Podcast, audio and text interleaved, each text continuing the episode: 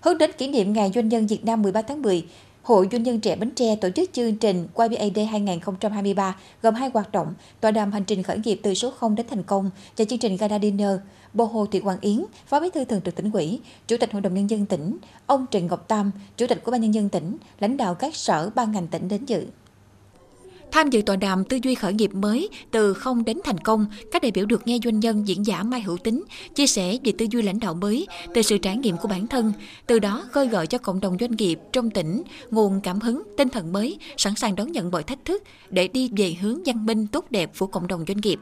Tại chương trình Gala Dinner, ông Trần Ngọc Tâm, Chủ tịch Ủy ban Nhân dân tỉnh thông tin đến các doanh nhân trẻ về tình hình kinh tế xã hội của tỉnh trong 9 tháng đầu năm, trong đó có những điểm sáng về thu ngân sách, giải ngân vốn đầu tư công. Chủ tịch Ủy ban Nhân dân tỉnh kỳ vọng trong thời gian tới, các doanh nghiệp trẻ, đội ngũ doanh nhân trẻ tiếp tục đoàn kết hợp tác, phát huy bản lĩnh trí tuệ, nỗ lực vượt qua khó khăn, đẩy mạnh phục hồi và phát triển sản xuất kinh doanh, hỗ trợ lẫn nhau, cạnh tranh lành mạnh để có những bước phát triển vượt bậc về số lượng và chất lượng, thích ứng tốt với tiến trình hội nhập kinh tế quốc tế và cuộc cách mạng công nghiệp 4.0, tạo ra những giá trị mang ý nghĩa xã hội cao.